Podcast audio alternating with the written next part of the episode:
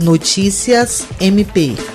O Ministério Público do Estado do Acre participou de uma reunião com representantes do complexo regulador da Secretaria Estadual de Saúde, Hospital das Clínicas de Rio Branco, Hospital de Urgência e Emergência, Hospital da Criança e Conselho Regional de Medicina. Representando o MP Acreano estiveram presentes os promotores de justiça Vanessa de Macedo Muniz e Dyson Gomes Teles, onde foram discutidas questões relacionadas à recomendação emitida pela Promotoria da Infância sobre o atendimento do público infanto-juvenil diagnosticados com Covid-19. Com a implementação desse fluxo, que vai desde a entrada no WERB até a transferência para o Hospital da Criança, vai possibilitar melhor acompanhamento do atendimento e a garantia efetiva de direitos a esse público. Também ficou definido no encontro um calendário de reuniões para discutir questões afetas aos atendimentos pediátricos, internações, quantidade de leitos, infraestrutura, equipe, equipamentos e fluxo durante a pandemia.